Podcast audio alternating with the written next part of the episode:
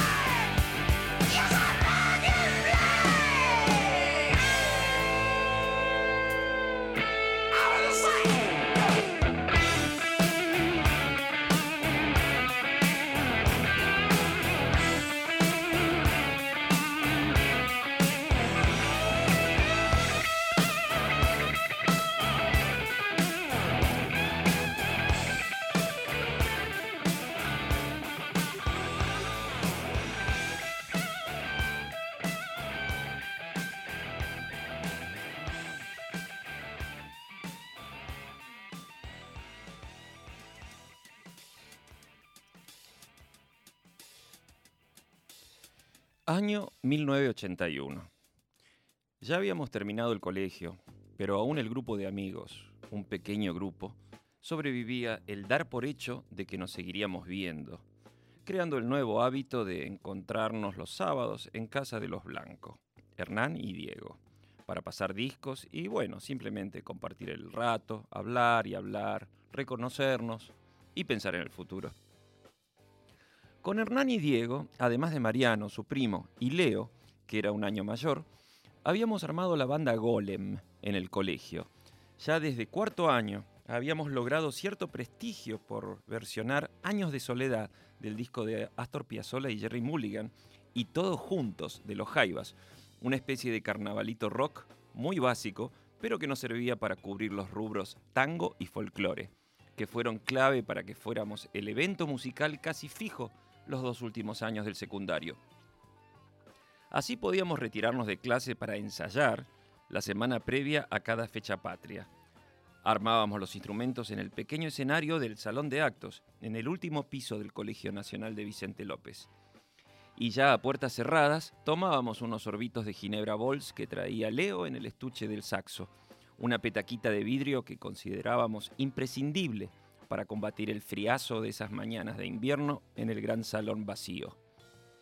Yo tenía un amplificador de Code, de CUD, con cuatro parlantes de 10 pulgadas a donde conectábamos mi guitarra, mi preciosa Gibson Les Paul Deluxe, que había comprado con ahorros de un trabajo sobrepagado de cadete que me había dado mi tío Willy. Y conectábamos el bajo de Mariano, un Cook sospechosísimo, hecho percha, con solo dos cuerdas, la tercera y la cuarta. Mariano insistía con que no eran necesarias más, y él tocaba tan bien que no había por qué discutirle llegado el caso. El piano, bueno, era el piano del colegio, que en la primera etapa lo tocaba Daniel, de quinto año, al igual que Leo, el del saxo. Después fue Diego Blanco, el pianista. La batería de Hernán era un rejunte incomprensible de cascos y platillos, incomprensible e incompleta. Pero bueno, no perdamos de vista que el objetivo era ratearse algunas horas de clase, no hacer covers de Yes o Led Zeppelin. Aunque se nos daba bien el blues en la. Claro, se corrió la bola de que estábamos zapando en el salón de actos, así que pronto se armó un grupo de rateros que entraban en el recreo y se quedaban en nuestro ensayo durante sus horas de clase.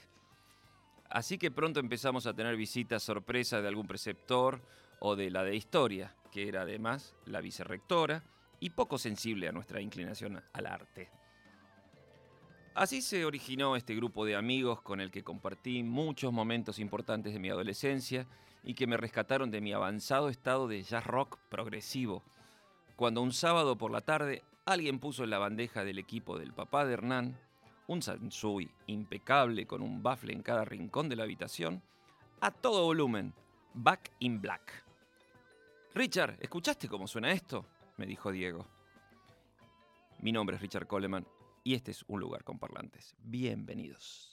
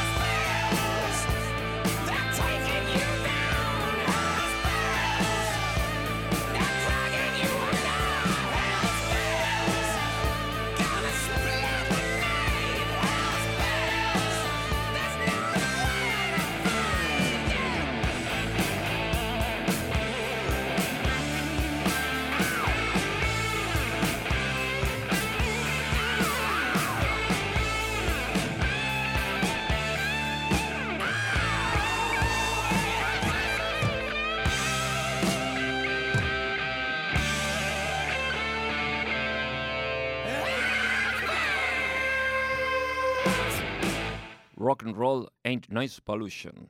Let me put my love into you. Back in black, Hell's bells. ACDC. Rock.